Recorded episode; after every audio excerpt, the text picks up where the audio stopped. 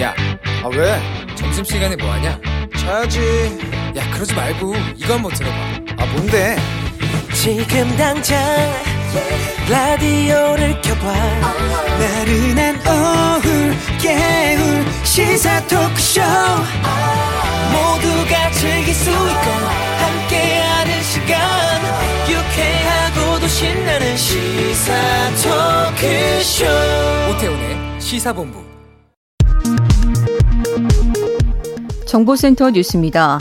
문재인 대통령은 오늘 오전 청와대에서 방탄소년단에게 미래세대와 문화를 위한 대통령 특별사절 임명장을 수여했습니다.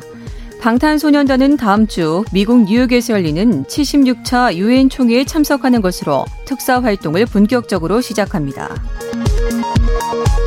기상청에 따르면 제14호 태풍 찬투가 오늘 17일 새벽 제주도에 근접하고 같은 날 초속 29m의 중간 수준 강도를 유지하며 남해상을 통과한 뒤 18일 새벽 울릉도, 독도 남동쪽 해상을 지나칠 것으로 예상됩니다.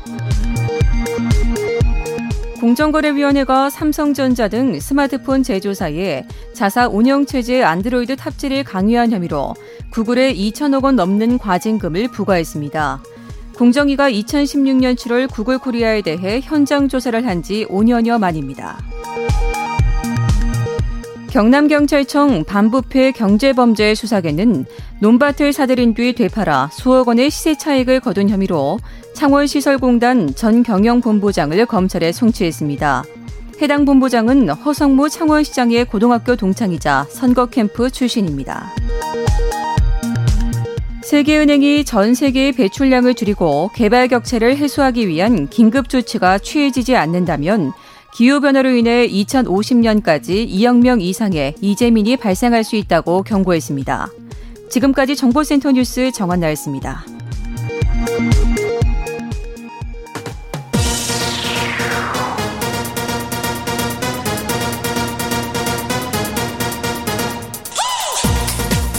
박정호의 본부 뉴스. 네, 오태훈의 시사본부 2부 첫 순서 주요 뉴스들 정리해드립니다. 본부 뉴스 오마이뉴스의 박정호 기자와 함께합니다. 어서 오세요. 안녕하십니까. 네, 코로나19 신규 확진자 좀 정리해 주시죠. 네, 오늘 0시 기준 신규 확진자 1,497명 발생했습니다. 어제보다 64명 늘어났는데요. 네. 이게 뭐 1,400명대지만 온전한 평일 집계치가 돌아오는 내일 확진자 수 아마 2,000명 안팎을 나타낼 것으로 보입니다. 지금 보면 어제 78.1%를 기록했던 수도권 확진자 비율 75.7%로 소폭 하락했지만 여전히 높고요. 또 지난주 감염 재생산 지수가 1.01로 나타났어요. 네. 이를 넘어섰기 때문에 확산세가 이어지고 있다. 아, 좀 주의해야 된다라고 볼 수가 있겠습니다. 수도권에서 70%가 넘게 지금 확진자가 계속 나오고 있는데 네. 문제는 추석 연휴 앞두고 있지 않습니까? 그렇습니다. 이렇게 되면은 또 이번에는 지난해보다는 추석 연휴 이동이 좀 늘 거라고 하는데 네. 이 걱정이네요.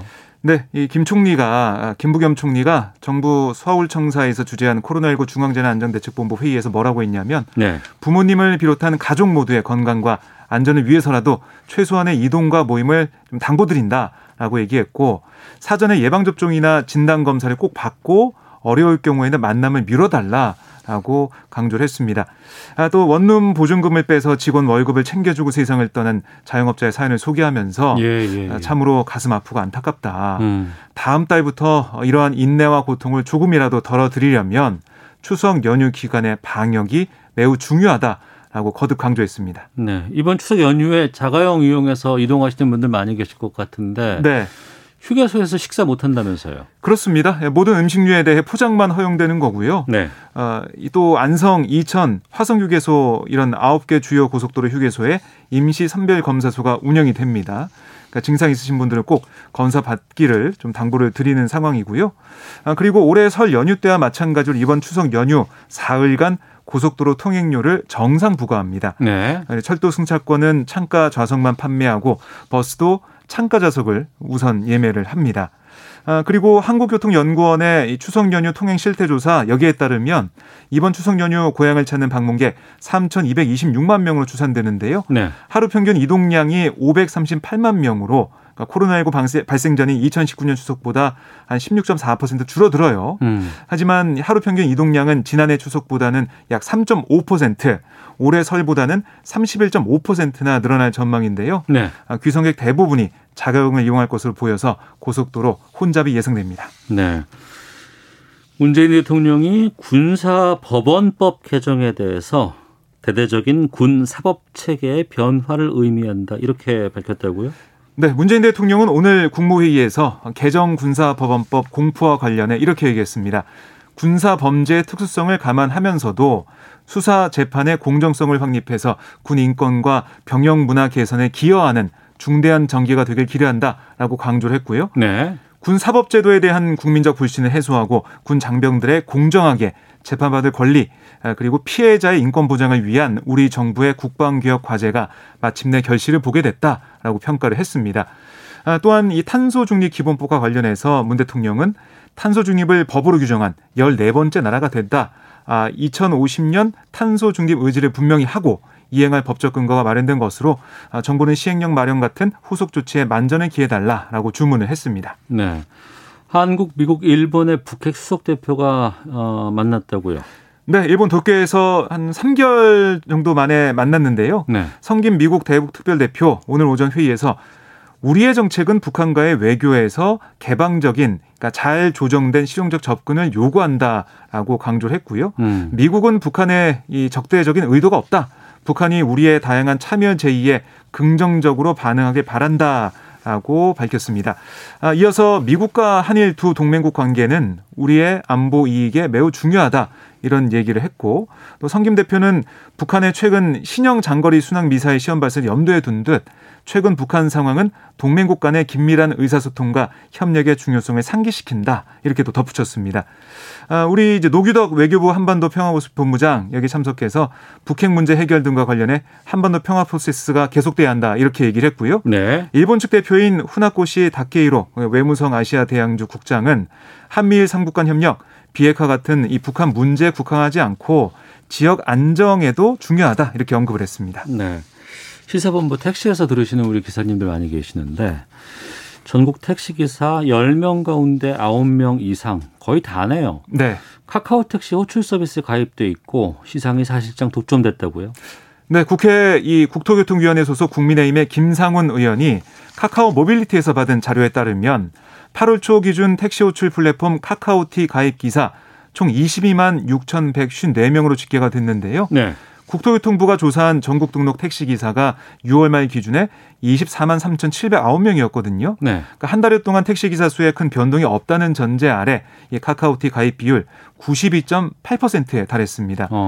특히 카카오티 가입 비율은 수도권에서 높았는데요. 네. 택시 기사가 가장 많은 서울 카카오티 가입 비율 98.2%에 달했고 경기도는 99.3%를 기록했습니다. 그리고 인천도 98.8%에 이르렀는데요. 반면에 전남은 75.9%로 최저치를 기록을 했습니다. 이 김상훈 의원의 얘기를 들어보면 택시 플랫폼 시장 가운데 이 중개호출 플랫폼 분야에서 거의 완전한 독점을 구축한 거다. 경제의 활력을 저해하는 가장 주요한 요인이 독과점 기업의 등장이다라고 지적을 했습니다. 네. 광주 붕괴 참사에 일어난 재개발 사업 업체 선정 여기에 관여 혐의 받고 있는 문홍식 전 5.18 구속 부상자 회장 네. 해외로 도피했다가 이제 들어와서 잡혔는데 그렇습니다. 구속 전 피의자 신문에 불출석했다고요?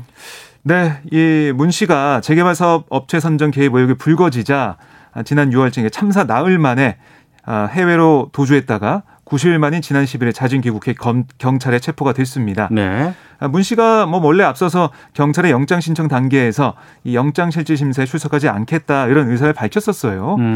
결국 문 씨와 문 씨의 변호인 모두 오늘 광주지법에서 열린 영장 실질 심사에 불출석했고요. 검사만 출석해서 5분 안팎의 짧은 심리를 마쳤습니다. 법원은 양측의 서류를 검토한 다음에 오늘 오후 영장 발부 여부를 결정할 것으로 보이는데요. 문 씨 같은 경우는 해외 도피 이력과 또 동종 전과가 있어서 네. 구속을 피하기 어렵다고 보고 방어권 행사를 포기한 것으로 해석이 됩니다. 알겠습니다. 짧게 보겠습니다. 반값 복비 광고 내건 중개업체에 대해서 공인중개사들이 협박해서 여기에 대한 고소장 접수돼서 경찰이 수사에 나섰네요. 네, 뭐 부동산 중개업체는 어제 공인중개사 2명을 특수협박과 업무방해 등 혐의로 경찰에 고소를 했는데요.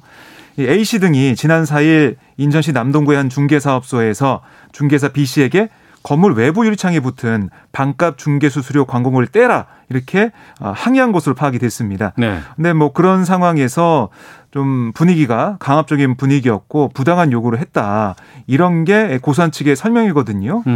이걸 좀 확실히 짚고 넘어가기 위해서 고발했다는 거예요.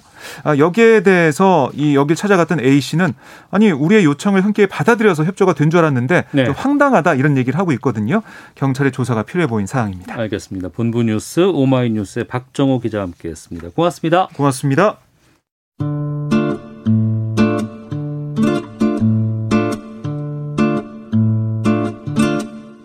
오태훈의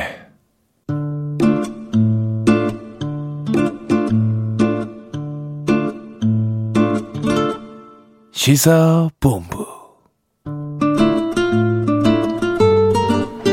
네, 1시 11분 막 지났습니다. 시사본부는 청취자 여러분들의 참여 기다리고 있습니다. 샵 9730으로 의견 보내주시면 됩니다. 짧은 문자 50원, 긴 문자 100원, 어플리케이션 콩은 무료고요. 팟캐스트와 콩, KBS 홈페이지를 통해서 시사본부 다시 들으실 수 있습니다. 또 일라디오 생방송을 콩에서 보이는 라디오로 만나실 수 있습니다. 콩 앱 일라디오 채널 화면 하단에 있는 캠코더 마크 누르시면 되고요. 유튜브를 통해서도 생중계되고 있습니다. 매주 화요일 이 시간 정치화투 함께 하실 수 있습니다. 오늘도 더불어민주당 김경협 의원 나오셨습니다. 안녕하십니까? 안녕하세요. 김경협입니다. 네, 국민의힘 조혜진 의원 나오셨습니다.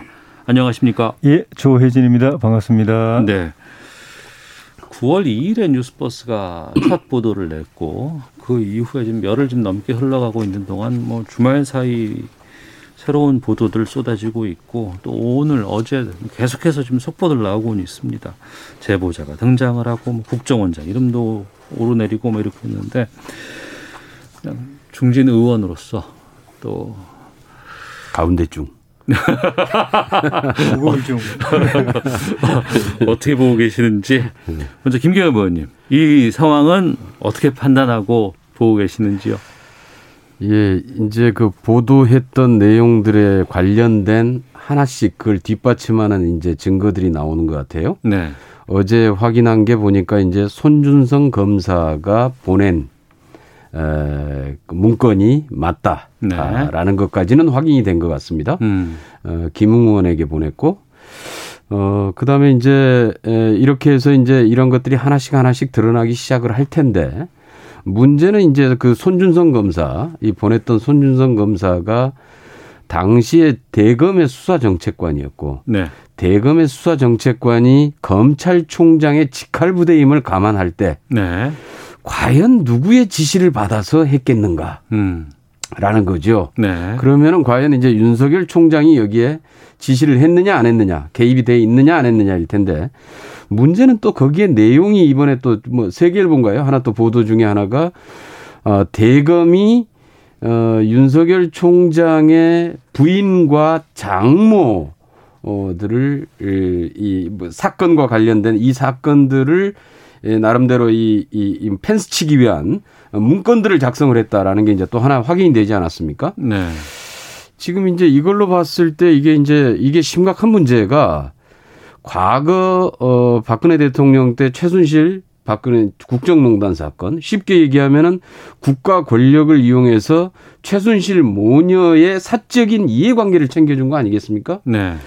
지금 이 건은 이 국가 권력을 이용해서 검찰 권력을 이용해서 총장 개인의 사적인 이 비리, 그 가족의 비리를 덮기 위한 것이었거나 아니면 이제 여기서 이제 한 걸음 더 나가서 작년 총선 때 이걸 이용을 해서 여권 인사를 고발하라라고 하는 선거에 개입한 실질적인 정치 공작 사건인 거지요. 네. 이게 그런데 이게 이 정말 국가 권력을 이렇게 사적으로 이용해서 이 정도로 지금 현재 선거에 개입하고 이렇게 이제 이런 문제들이 심각한 문제일 텐데요. 네. 아마 공수처의 수사가 진행될수록 하나하나 다 드러날 것이라고 보고 보니까 댓글 중에 하나 좀 특이한 것 중에 하나가 윤 가리고 김웅 이라고 써놓은 댓글이 있더라고요. 네. 예. 아주 좀, 예.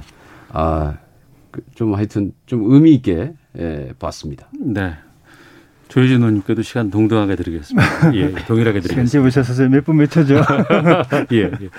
그, 지금 말씀하신 9월 2일자로 이제 보도된 그 손준성 검사가 고발장을 작성해서 김웅 의원을 통해서 국민의힘에게 줘서 국민의힘이 그걸 보도하게 이렇게 고발하게 사주했다라고 하는 그 의혹 보도 이후에 나오는 게 전혀 없어요. 그건 이제 김경영 의원님은 이제 좀 전에 언급하신 그거는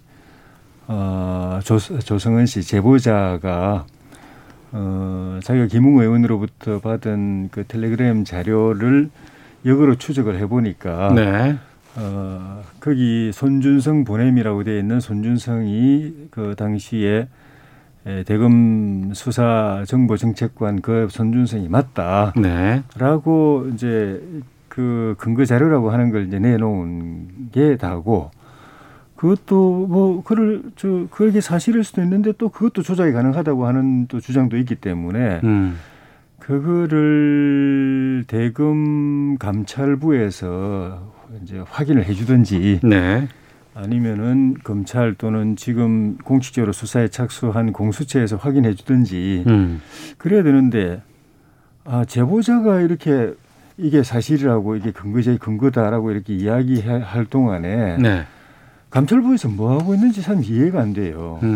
대검 감찰부가 윤석열 총장한테 절대 우호적인 사람이 아니고 윤 총장 입장에서 볼 때는 자기 죽이러 온 사람인데 그게 있으면은 벌써 한 보름 가까이 돼가는 것 같은데 네. 감찰 착수한지 확인하는 거 어제 국회 대정부 질문 때 박범계 장관 이야기도 그랬지만 며칠 안 걸린다 금방 나오는 거다라고 이야기했는데 대검 감찰부에서 2주간 지나도록 그거 하나 확인 못 해가지고 제보자가 또 다시 이야기하게 만드는 게 이게 참 이해가 안 돼요. 그래서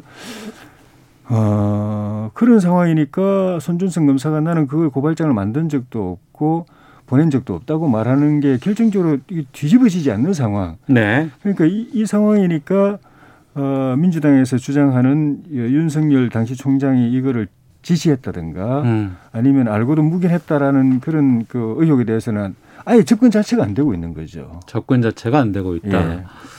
그러니까 김경호 의원께서는 하나씩 실체가 드러나고 있다, 확인되고 있다라고 보시고 조혜진 의원께서는 아니다, 그건 의혹의 부분일 뿐이지 아직까지 확정된 건 아무것도 없다. 지금 이게 맞서고 있는 상황이거든요. 그게 지금 텔레그램 계정을 검증을 했는데 예. 거기에 나와 있던 손준성이 과연 누구냐라는 거였죠. 근데 그게 이제 손준성 검사로 확인이 됐다는 거 아닙니까? 네. 이거는 확인이 된 게 명확하고요.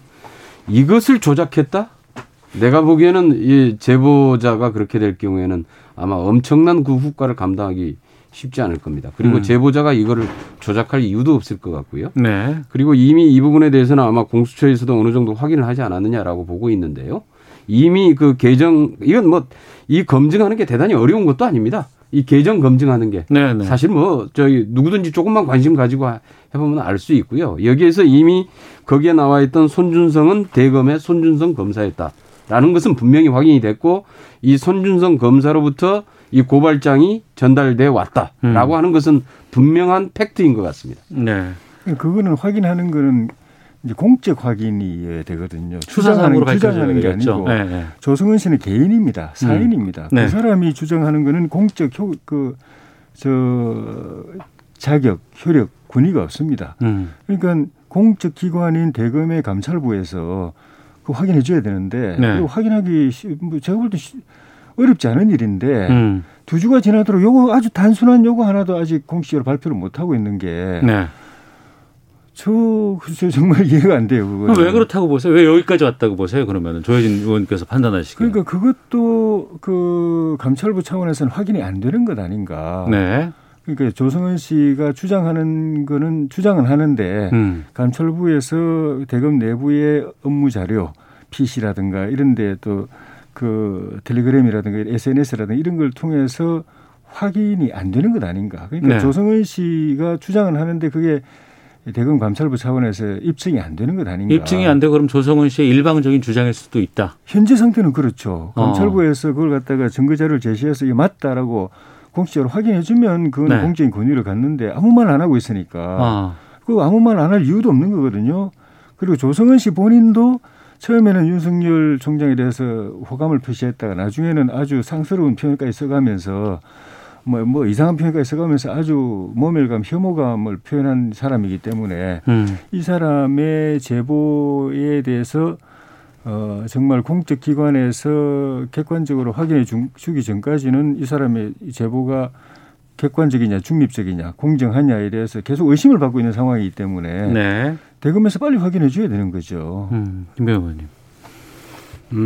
지금 아마 수사 중인 사건에 대해서 그 수사기관이 중간에 그것을 발표하거나 하진 않을 겁니다. 나중에 네. 수사가 이제 완료된 다음에 수사 결과를 발표를 하겠죠. 그때 보면은 이제 나올 것 같고요. 그다음에 이제 하나는 지금 이제 제보자를 이제 주로 왜 그 메시지를 공격하는 게 메신저를 공격한다 이런 얘기들이 하지 않습니까? 네. 그러니까 이제 국민의힘은 이제 제보자를 주로 이제 공격을 하는데 그 제보자가 사실은 처음에 공익 제보자 형태로 본인의 신분을 감추고 이렇게 해서 하려고 했다가 워낙 이제 국민의힘에서 제보자에 대한 공격이 심해지니까 본인이 드러내고 하겠다. 국민의힘 당직자 아니었습니까? 그리고 작년 총선에 국민의힘의 비례대표 공천도 신청을 했다고 알고 있어요. 그리고 국민의힘의 당직자가 직접 받았던 일을 그걸 가지고 실제로 본인이 파악하기에는 그때 총선 때에 본인이 이걸 당에다가 그대로 바로 넘겨서 처리했다라면은 당이 이 사건으로부터 엄청난 타격을 받았을 것이다. 그러니까 본인이 했던 행동이 결국은 당을 그 당시에 보호했던 것이다라고 지금 주장을 하고 있는 겁니다. 쉽게 얘기하면은 국민의힘 당직자가 제보를 한 건데 그게 과연 누구의 저기가 있겠습니까? 그걸 여당이 정치 공작을 할 리도 없고요. 그 양반 그 제보자 자체가 이미 그쪽에서 다 본인이 실제로 겪었던 일을 도저히 자기가 이것은 이 공익의 문제와 관련해서 본인이 제보를 할 수밖에 없었다라고 네. 지금 제보의 사유를 지금 밝히고 있기 때문에 그걸 잘 파악을 해보시면은 국민의힘이 이걸 다른 사람한테 어떤 뒤집어 씌우려고 하는 문제가 아니라 네. 실제로 국민의힘도 스스로 내부에서 내부에 지금 누구한테 전달이 됐고 누구에게 전달이 됐는지 그리고 어떻게 처리됐는지는 국민의힘도 간단하게 저는 파악해 볼 수 있을 거라고 봅니다. 그런데 지금 보니까 그게 내부 조사를 한다는 얘기는 듣긴 들었는데 조사가 되고 있는 겁니까? 예, 하고 있는데 저희 국민의당 입장에서는 제보자의 조사. 국민의힘. 국민의힘의 입장에서는 제보자인 조성은 씨를 공격할 이유는 없습니다. 네. 우리도 궁금한 건 팩트이기 때문에 사실은 그 사람이 그걸 주장하는 사람이 누구든 간에 입증된 사실은 이거는 부인할 수 없는 거거든요. 심지어 사람 중에 살인자가 제보하는 거 이야기한 거라도 그게 팩트면은 그건 부인할 수 없는 겁니다. 네네. 살인자라고 해서 다 거짓말이라고 할 수는 없는 거니까. 그런데 좀 전에도 말씀드렸지만은 구체적인 팩트는 벌써 감찰부에서 감찰한 지 일주일이 지났고 공수처, 검찰에서도 내부적으로는 이건 조사하고 있다고 보는데 확인이 안 되는 상황이기 때문에 그러면 저 사람 그게 확인이 되면은 누가 말했든 간에 누구도 거기다가 토를 날 수가 없는데 사실 확인이 안 되는 상황에서는 주장만 있는 상황에서는 그 사람이 주장이 맞나 안 맞나를 우리가 평가를 할 수밖에 없는 건데 그 사람의 행동이 그동안에 지난 총선 때 우리 국민의힘에 잠깐 몸을 담았을 뿐이지 그전에는 주로 민주당 계열, 민주당이나 국민의당이나 이런 이쪽 계열에 박지원 지금 현 국정원장하고 거의 이 정치 행보를 같이 했어요. 탈당이나 입당이나 이런 거를 갖다가 마지막 단계에서 작년 총선에 우리 당이 잠시 몸 담았을 뿐이지 그런 좀 어지러운 정치 행보도 그렇고 또 자기가 공격하고 있는 윤석열 후보에 대한 그런 아주 악감정을 갖다가 이렇게 가감없이 또 표출도 했고 거기다가 또 국정원장을 만났는데 사실 국정원장 만나기가 저도 아직 국정원장님하고 식사도 한번 차도 한 잔 못 마셔봤는데 고급 호텔에서 둘이서 밥을 먹었다는 거 아닙니까? 그런데 그 전날에 지금 자기가 증거자료라고 이야기하는 이 손준성 검사 그 고발장 그 관련된 자료를 그 전날 이틀 동안에 110몇 건을 갖다가 다운받았다는 건 아닙니까? 그 다음 날에 그 박지원 원장을 만났고 또 그 다음 날에 또 다시 또 나머지 또 다운받았고.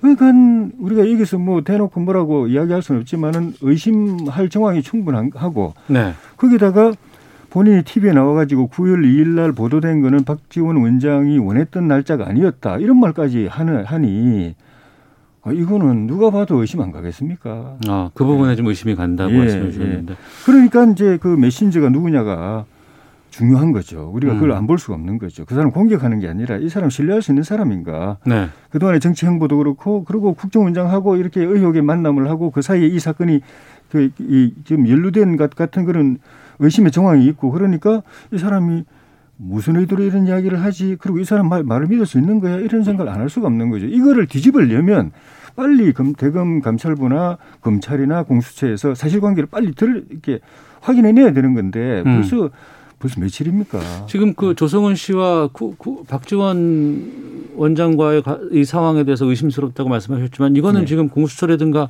검찰 쪽에서 할 수 있는 상황은 아니잖아요.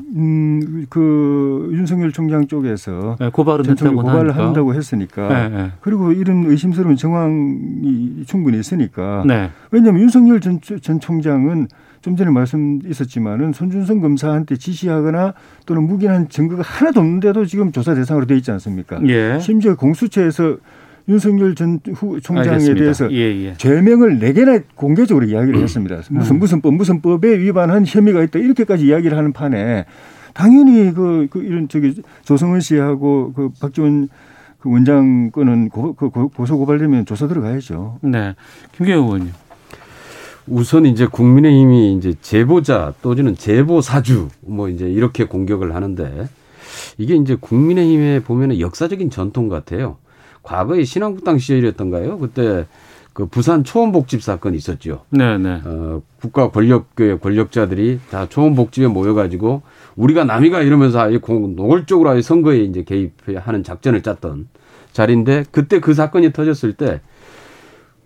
중립을 지켜야 될 국가 권력기관이 선거에 개입한 게 이게 사실은 가장 큰 문제인데 그 초원복집 사건에 그 건배를 하던 그 장면을 녹음했다고 불법 도청이라고 이걸 불법 도청 사건으로 몰고 갔어요.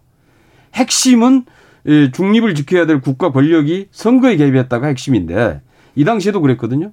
그다음에 과거에 박근혜 정부 때 10상시 문건 유출 사건이 있었죠.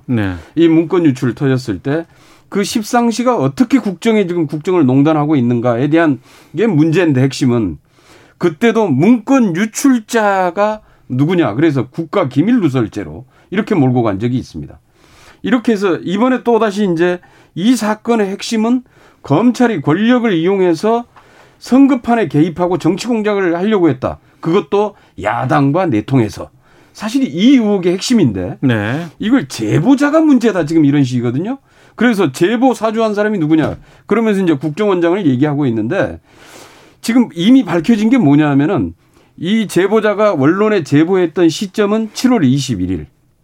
그리고 국정원장을 만났던 거는 8월 11일. 20일 전에 이미 언론에 제보가 다 됐고 그 당시에는 이미 언론에서 그 취재팀이 딱 짜여져서 전반적인 취재가 다 진행이 다 되고 있던 상황이었습니다. 그런데 이걸 갖다 제보를 사주했다 또 이렇게 주장을 한단 말이에요. 그래서 이게 이제 국민의힘의 프레임 전환의 특기인데 이번 사건의 핵심은 검찰 권력, 국가 권력을 이용해서 사적으로 이용했느냐 안 했느냐. 그리고 선거에 개입했느냐 안 했느냐. 정치 공작에 개입했느냐 안 했느냐. 이게 사실 핵심입니다. 이 부분을 밝혀내는 게 핵심이지 자꾸 제보자의 약점을 잡아서 뭔가 혹시 뭐 뒤에 뭐 이런 뭐 까십거리 이런 거 없나. 이렇게 가는 것은 옳지 않다 이런 생각입니다. 알겠습니다. 아니 초원복집 사건도 국가기관이 선거 개입한 거 당연히 잘못된 거고 법적으로 단죄를 받았고 또 그거에 대해서 또 도청한 거 그것도 당연히 잘못된 거고 둘 다 다루었던 거지 어느 한쪽만 잘못이고 나머지는 덮어야 된다 그런 적 없고 그 뒤에 지금 언급하신 것도 마찬가지고 이건도 마찬가지입니다. 불법을 저질렀으면 그것도 다 이제 단죄를 해야 되고 그 과정에서 또 다른 불법이 저질렀으면 그것도 다 단죄를 해야 되는 거죠. 알겠습니다. 잠시 쉬었다 가시죠. 예. 기상청 또 교통정보 확인하고 돌아오도록 하겠습니다. 태풍이 좀 올라온다고 해서 좀 걱정이 되기도 하는데요. 먼저 날씨와 미세먼지 정보 윤지수 씨가 전해주십니다. 네, 먼저 태풍특보는 태풍경보가 제주도 남쪽 바깥 먼바다, 서해남부 남쪽 바깥 먼바다에 내려져 있습니다. 그 밖에 남해와 제주도 부근 해상, 서해 먼바다를 중심으로 풍랑특보가 내려져 있고요. 제주도 지방의 경우 지금 호우특보, 강풍특보가 내려져 있는데 14호 태풍 찬투의 간접적인 영향 때문입니다. 이미 상당히 많은 비가 내렸고 내일까지 예상 강우량, 제주도 지방은 150mm가 넘는 곳이 있겠습니다. 14호 태풍 찬투는 목요일 오전까지는 중국 상하이 서쪽 해상에 정체할 것으로 보여서 우리나라는 간접적인 영향을 받게 될 것으로 보이지만 이후로 다시 동북동쪽으로 이동할 것으로 예상되기 때문에 제주도 지방은 16일 오후부터, 전라도 지역은 17일 새벽부터, 경상도 지역은 17일 아침부터 태풍의 직접적인 영향권에 들 것으로 보입니다. 태풍이 17일 새벽 제주도에 근접하고 남해상을 통과하기 때문인데요. 이 점 염두에 두시고 미리미리 대비를 해두시는 것이 좋겠습니다. 한편 서울은 지금 하늘이 맑은 가운데 오늘 낮 기온 31도로 중부지방과 남부지방의 기온차 또 날씨차가 상당하다는 점도 참고하시면 좋겠습니다. 오늘 미세먼지 상황은 전국적으로 대기 상황이 원활하기 때문에 좋은 단계를 보이고 있습니다. 오존 농도만 인천 지역을 중심으로 오후에 일시적으로 나쁨 단계에 이르는 곳이 있을 것으로 예상됩니다. 지금 서울 기온은 28.4도입니다. 지금까지 날씨 정보였습니다. 다음은 이 시각 교통 상황 알아보겠습니다. KBS 교통정보센터의 공인혜 씨입니다. 네, 이 시각 교통정보입니다. 서울 시내 월드컵대교 양방향 1차로에서 오전부터 내내 작업이 이어지고 있는데요. 이 때문에 간선도로 통해 강서권역에서 강동쪽 이동이 무척 더딥니다. 구리 잠실 쪽 강변북로와 올림픽대로 모두 행주 방화대교부터 꽉 막혀 있는데 강변북로는 가양대교를 막 지난 1차로에 고장난 차도 서 있어서 어려움을 더하고요. 서부간선 지하도로 외곽 쪽 2km 지점 1차로에서도 작업 중이라 hum이 여파받습니다. 이 밖에 태풍의 간접 영향권에 들어있는 남해안을 따라 빗길 사고 소식이 잦습니다. 중앙고속도로 대구 쪽 대동 요금소 부근 3차로와 갓길이 대형 화물차 사고 차량으로 막혀 있고요. 대저 분기점부터 5km 서 있다시피한 정체에 이어집니다. 남해고속도로 부산 쪽은 대저 분기점 진출로 갓길에서 소형 화물차 사고가 났습니다. 빗길 감소운행 부탁드리고요. 끝으로 중부 내륙고속도로 창원 쪽 남김천 부근 2차로에서도 화물차 사고 처리 중입니다. KBS 교통정보센터였습니다.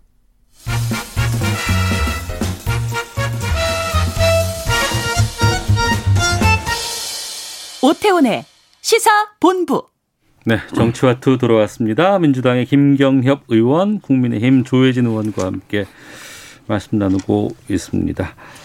자, 여야 모두 지금 대선 상황 중요해지고 있습니다. 일정들 하나씩 소화하고 있고요. 각 당의 상황들 살펴보도록 하겠습니다. 또 후보들 어떤 상황인지도. 먼저 민주당 같은 경우에는 1차 슈퍼위크를 마쳤고 이제 또 호남 쪽으로 달려가고 있습니다. 1차 국민선거인단 개표해서 이재명 후보가 과반 득표로 1위를 차지를 했고 어제 정세균 후보는 백의종군하겠다라고 사퇴 선언을 했습니다. 당 상황은 어떻습니까? 지금 전체로 본다 그러면 지금 당내 경선 상황. 지금 이제 그 200만이 이제 좀 넘는 지금 선거인단, 물론 이제 아마 선거인단이 3차 모집이 있기 때문에 좀 더 봐야 되겠습니다만은. 네. 그러면 한 3분의 1 정도가 이제 이번에 60만 좀 넘게 대표가 됐죠. 72만인가요? 아, 그래요? 이 정도가 이제 투표에 참여를 했어요. 네. 주어졌는데 지금까지 이제 한 3분의 1 정도의 결과라고 봐야죠. 첫 번째 핵심이 이제 과연 이재명 후보가 과연 과반수를 넘길 것인가가 첫 번째 가장 과반수였고, 네. 아니 그 가장 관심사였고. 거기에 따라서 이제 결선 투표로 가느냐 마느냐가 이제 결정되기 때문에 네. 이게 가장 큰 관심사였는데 과반수를 가까스로 일단 넘어간. 네. 그리고 이제 그 중에 하나가 이제 이낙연 후보가 좀 약진했던 결과. 그리고 추미애 후보가 지금 검찰 이 건이 지금 계속 터지면서 아, 윤석열 검찰총장 체제가 이게 문제가 분명히 있었구나라고 하는 사실들이 이제 쭉 드러나기 시작하면서 오히려 추미애 후보가 좀 상승세를 타고 있는, 그래서 10%를 넘긴 네. 이런 결과를 나왔죠. 그래서 이제 좀 뭐 나머지 이제 지금 현재 더 많이 남아있기 때문에 좀 봐야 될 것 같습니다만은 실제로 정세균 후보의 사퇴가 이제 어떻게 영향을 미칠지도 있겠지만은 네.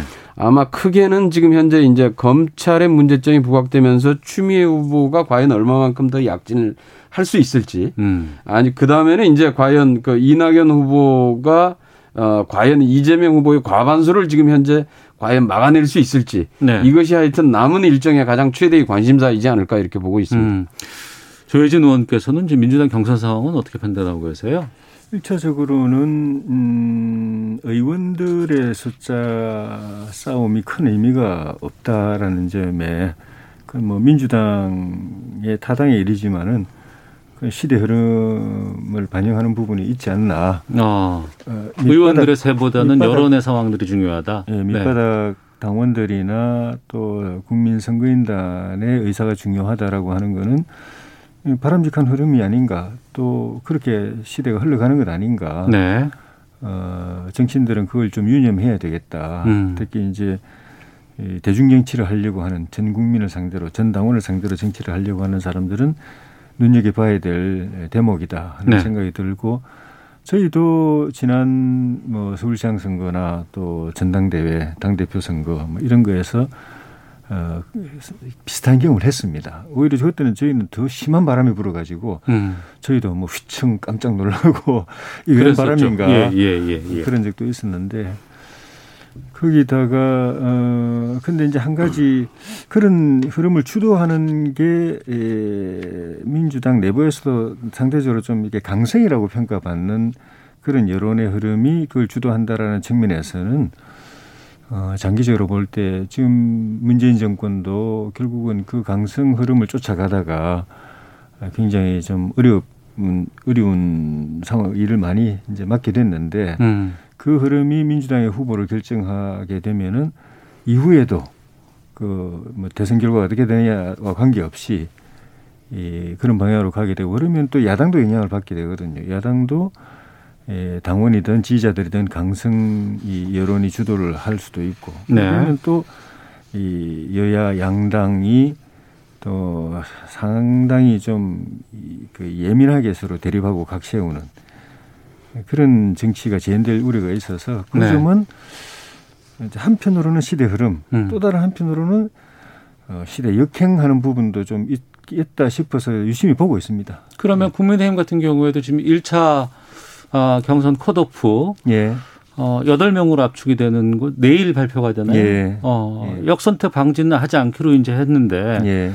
어떻게 전망하십니까? 물론 지금 조혜진 의원께서는 최재형 캠프에 지금 속해 있는 분이긴 합니다만 예.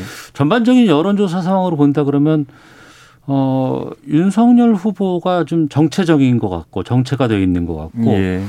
홍준표 후보의 약진이 좀 보이는 것 같거든요. 어떻게 예. 판단하십니까?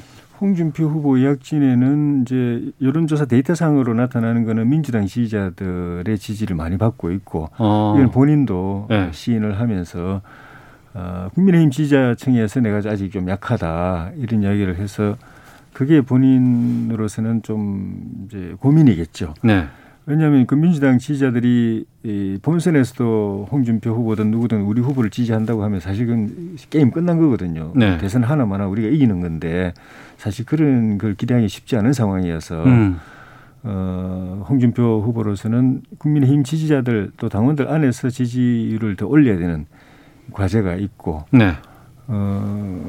나머지 후보들은 최종적으로는 저는 1차 그다음에 2차 4명으로 줄이고 네. 마지막 최종 1명 선출을 할 텐데 우리 정권 교체를 바라는 국민 여권 여론층이 마지막에 결국은 한 사람에게 지지를 몰아줄 것이기 때문에 마지막 선택을 받는 사람이 누구인가가 중요하고 그거는 여전히 안개 속이다. 네. 유동적이다. 변동성이 있다. 변수가 있다. 이렇게 봅니다. 알겠습니다. 김기업 의원께서는 그럼 국민의힘의 지금 경선 상황 어떻게 보고 계세요?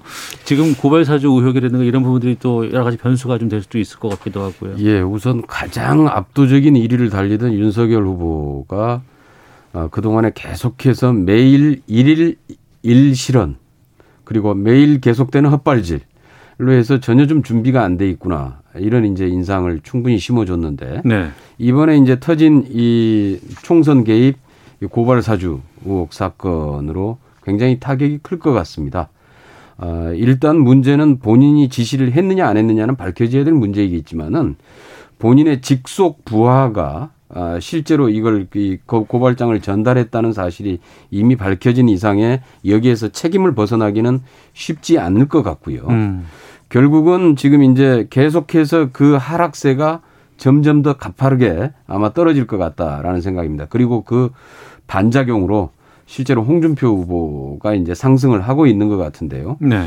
실제로 지금 뭐 저희 당 내부에서 윤석열 후보는 거의 어려워지는 거 아니냐 이렇게 좀 보고 있고요. 예. 아마 이제 홍준표 후보의 상승세와 그 외에 사실 이제 뭐 유승민 후보의 흐름 이런 것들이 향후에 좀 어떻게 될지는 좀 더 지켜봐야 되지 않을까 이렇게 보고 있습니다.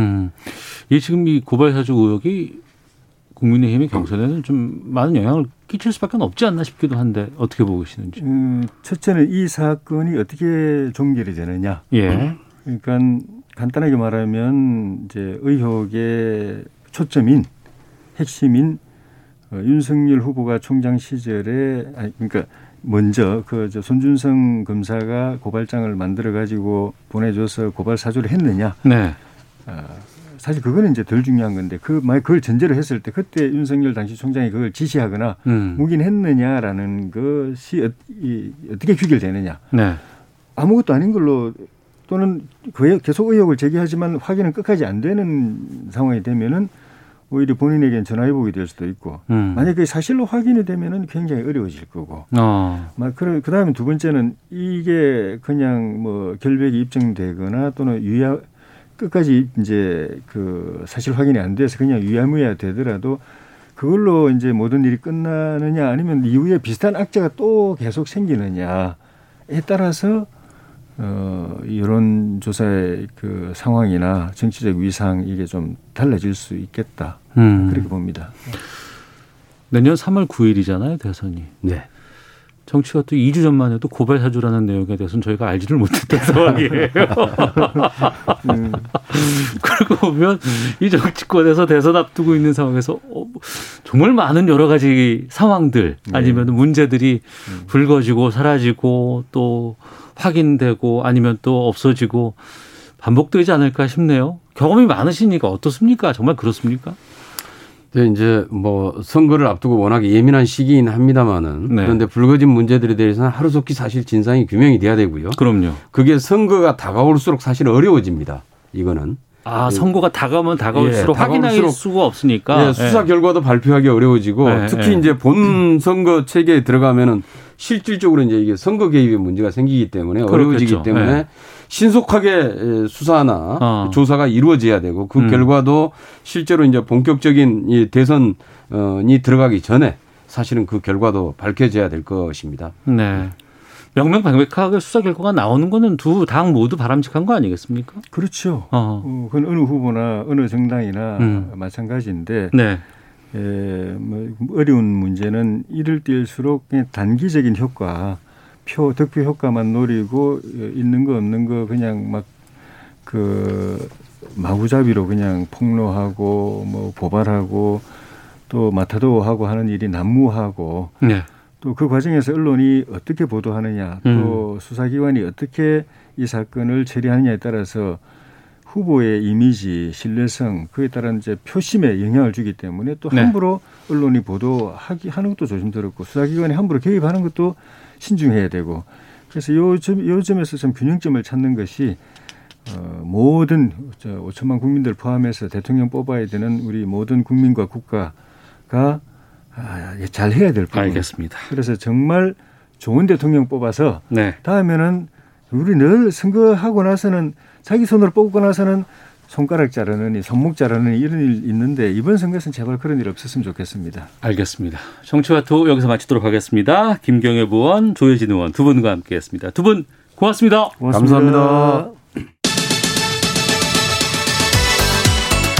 오태훈의 시사본부는 여러분의 소중한 의견을 기다립니다.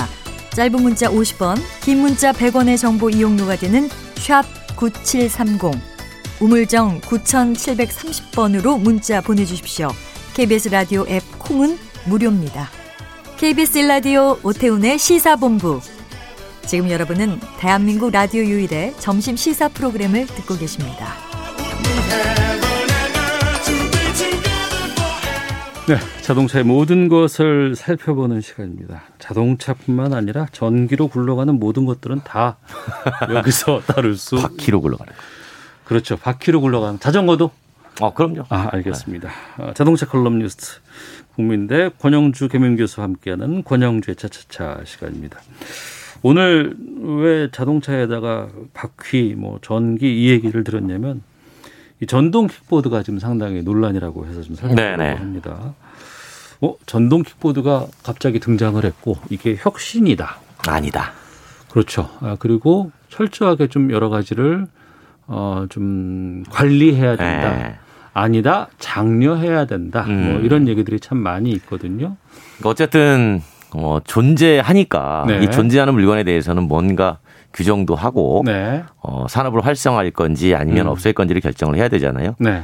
전반적으로 이제 4차 산업의 일환이다라고 해서 산업을 활성화하는 쪽으로 방향은 모아졌습니다. 네. 그래서 지난해 9월에 민주당하고 국민의힘 양쪽에서 개인형 이동장치 안전 및 편의 증진에 관한 법률 또는 개인형 이동수단의 관리 및 이용 활성화에 관한 법률 각각 발의가 됐는데 내용은 비슷해요. 네네. 개인형 이동수단을 4차 산업의 대표적인 모빌리티로 보고 자 그렇다면 이용자가 빠르게 늘어나니까 제도를 만들어서 안정적으로 정착시키자. 네. 그러려면 국가는 개인형 이동수단의 인프라 구축하고 안전교육, 편의 등에 관한 종합계획을 수립을 하고요. 자치단체는 어디서 어떻게 운영할 건지 이건 자치단체가 세부적으로 정하자. 네. 이런 거를 이제 제도의 틀 안에 넣는다는 점에서는 이제 긍정적인 평가를 받았죠. 예. 근데 뭐가 문제라는 거예요? 법안의 취지는 좋은데 가뜩이나 이게 체계적이지 않아요. 이동 수단이 오히려 도시를 더욱 혼잡하게 만들 수 있다는 지적이 나오는 거죠. 그게 왜냐하면 이게 허가제가 아닙니다. 등록제예요. 그러면 이동수단 대여사업자 간의 증차 경쟁이 치열하게 펼쳐지겠죠. 네. 이 경우에 도시는 수많은 이 전동 킥보드 기업들이 뛰어들겠죠. 네. 아무나 할 수 있으니까. 지금도 우리 하면. 그 얘기 많이 했잖아요. 거리에 방치되어 있는 것. 그거는 깜짝 놀란 게 여기저기에서 막 놓여져 있어요. 그렇죠. 엎어져도 있고. 그런데 제가 한번 그걸 치워보려고 들고 이동을 시키려고 했는데. 절도입니다. 그러니까 잠깐 옮기려고. 거리에 방치돼 있으니까. 그렇죠. 위험하니까. 쓰러져 있으니까. 자발적으로. 또 다른 사람이 지나가거나 했을 때 위험해질 수 있어요. 근데 엄청 무거워요. 꽤 무거워요, 이게. 그거. 그러니까 그런 것들이 지금도 이렇게 난립이 돼 있어서 관리를 사업자한테 맡긴 거 아니겠습니까? 근데 이렇게 법안 자체는 이용 편의 활성화를 만들어주는 건 좋은데 지금처럼 누구나 할 수 있도록 하는 게 아니라. 허가제를 가야 된다. 그래서 자치단체 한 곳에 하나의 기업 이래야만 이게 관리가 되고 한 지역에서는 한 사업자만 이걸 책임지고 운영을 할 수 있게끔 해달라. 그렇죠. 그게 이제 해외 같은 경우에 시카고가 그렇게 하고 있어요. 그 이유가 뭐냐면 시카고도 처음에는 여러 기업들이 다 들어와가지고 하고 있었습니다. 그러니까 난립이 됐죠. 말씀하신 것처럼 길에 방치돼 있고 이게 도저히 문제가 안 되는 거예요. 그래서 사업자가 관리하세요 그랬더니 사업자가 너무 많은 거예요. 그러니까 어떤 기업은 관리를 하고 어떤 업체는 하지 않고 그러다 보니까 형평성 문제가 또 일거지는 거죠.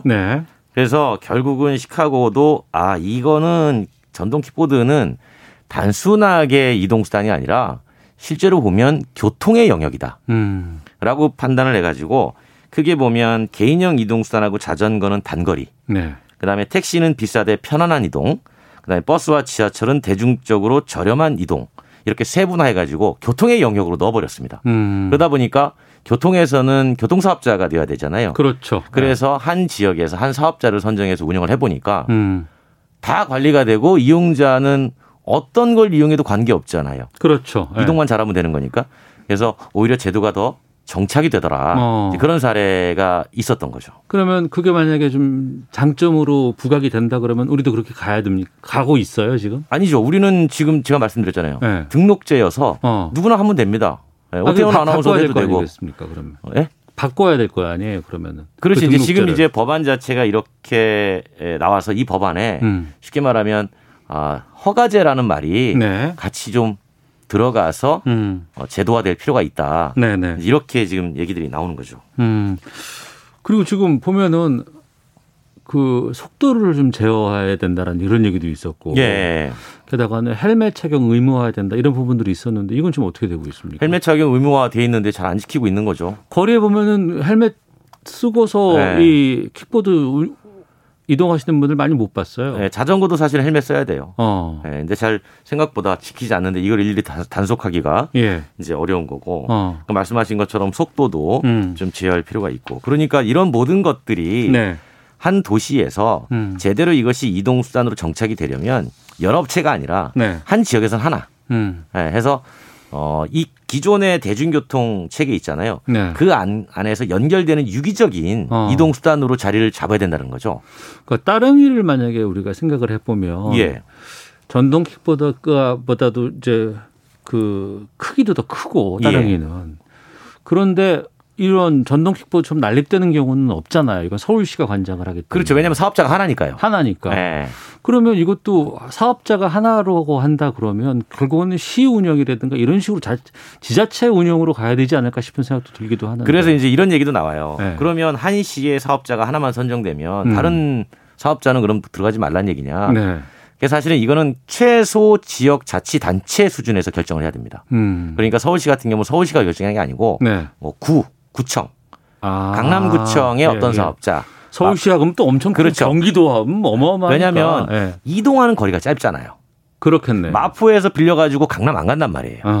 그러니까 그 동네 안에서 도니까 예, 예. 이거는 구청에서 각각의 사업자를 선정을 해서 네. 그 안에서만 다른 대중교통 체계와 연동돼서 가까운 근거리 이동 교통 수단으로 활용을 해야만 예. 이게 제대로 자리 잡고 4차 산업의 명분도 서고 그다음에 지금 말씀하신 관리가 안 되는 그 문제도 실질적으로 해결할 수 있고 그다음에 헬멧을 안 쓰거나 이런 것들도 단속 권한도 이제 구청에서 갖고 있으면 사업자가 하나니까 네네. 충분히 관리가 되는 거죠. 그러니까 티머니처럼 만약 결제 시스템도 만약에 호환이 된다거나 그러면 예. 경계에서 경계 같은 경우에는 다른 쪽으로 넘어가서도 결제하고 이렇게 된다 그러면 훨씬 더 수월하게 갈 수 있겠군요. 그렇죠. 그렇게 해서 뭐 비록 사업자는 달라도 결제 시스템을 서로 우리 교통카드처럼 네. 호환시켜 놓으면 뭐 영등포구 와가지고 영등포구에 있는 킥보드를 이용했을 때 뭐 결제가 되면 저로 서로 넘겨준다든가 그런 식으로 해야만 이게 제대로 자리를 잡을 수 있다라는 거예요. 그런데 네. 이번에 그 올라온 법은 이용 활성화나 모든 것을 자치단체가 하게 만들어놨는데 그 자치단체가 사업자를 선정할 수 있게 한 게 아니라 그냥 누구든 와서 할 수 있게 만들어놓은 거예요. 네. 이렇게 되면 난립이 할 수밖에 없다는 거예요. 그러면 그 자치단체에서 일정 정도 무슨 뭐 조례라든가 이런 걸로 좀 정할 수가 있을까요? 어떻게 보십니까? 그렇죠. 정할 수도 있겠는데 상위법에서 이렇게 해버리면 네. 뭐 나중에 이제 조례에도 이제 큰 효용성이 없을 수가 있겠죠. 이게 왜냐하면 우리 기억나시죠? 전동킥보드 도로교통법 때문에 한번 개정해서 몸살 앓았던 거. 그렇죠. 예, 예. 맞습니다. 네, 이게 뭐 제도화를 기본적으로 한다 그래서 사실 지난번에 도로교통법을 개정해가지고 사용자의 연령을 완화 한번 했었잖아요. 그러니까 그때만 해도 혁신이야 그래서 이거 계속 네. 규제만 한다고 네. 아니다. 지금 세상이 어떨 텐데 이런 걸 많이 맞아요. 풀어줘야 된다고 시작한 데가 얼마 네. 전이었었어요. 그렇게 완화하고 여론의 문매를 받고 바로 4개월 뒤에 법이 똑같이 바뀌었습니다. 다시. 그러니까 법이 4개월 만에 한 번은 완화했다가 네. 한 번은 다시 자격 요건을 강화했어요. 그러니까 이게 결국은 그럼 뭐하러 처음에 자격 요건을 완화했냐 네. 이런 논란이 있었거든요. 그래서 이번에도 이렇게 만약에 이제 이 법이 통과가 되면 난립이 되면 그제서야 다시 이거 안 되겠다 법을 또 바꿔야 되겠다 그런 현상이 충분히 예측이 된다라는 게 이제 이쪽 생각인 거죠. 저는 게. 아직 이 그 전동 킥보드를 한 번도 유행해 본 적이 없거든요. 예. 근거리 같으면 차라리 따릉이를 타고 가겠지 전동 킥보드는 아직까지는 저한테 익숙치가 않아요. 네, 그렇게 이제 익숙하지 않은 분들을 시중에서 네. 이제 옛날 사람. 이 말씀을 왜 드리냐면 네. 옛날 사람인 거 인정할게요. 네. 제가. 하지만 이게 너무 중복되고 이런 것들이 너무 많더라. 이런 것들이 지금 생각이 되는데. 그러니까 보면 길에서 보면 네. 어떤 거는 파란색이고 어떤 거는 빨간색이고 어떤 건 노란색이잖아요. 그러니까 그거는. 대체 뭘 그럼 가입해서 타야 되지? 이렇게 난립될 수 있다라는 거예요. 지금도 이게 이제 등록제가 아니고 허가제가 아니고 등록제이기 때문에 네. 난립이 되는 거죠. 그러면 이제 법안 같은 경우에는 움직임들은 이런 것도 여론들이 형성이 되거나 아니면 이렇게 돼야지만 가능한 거 아니겠습니까?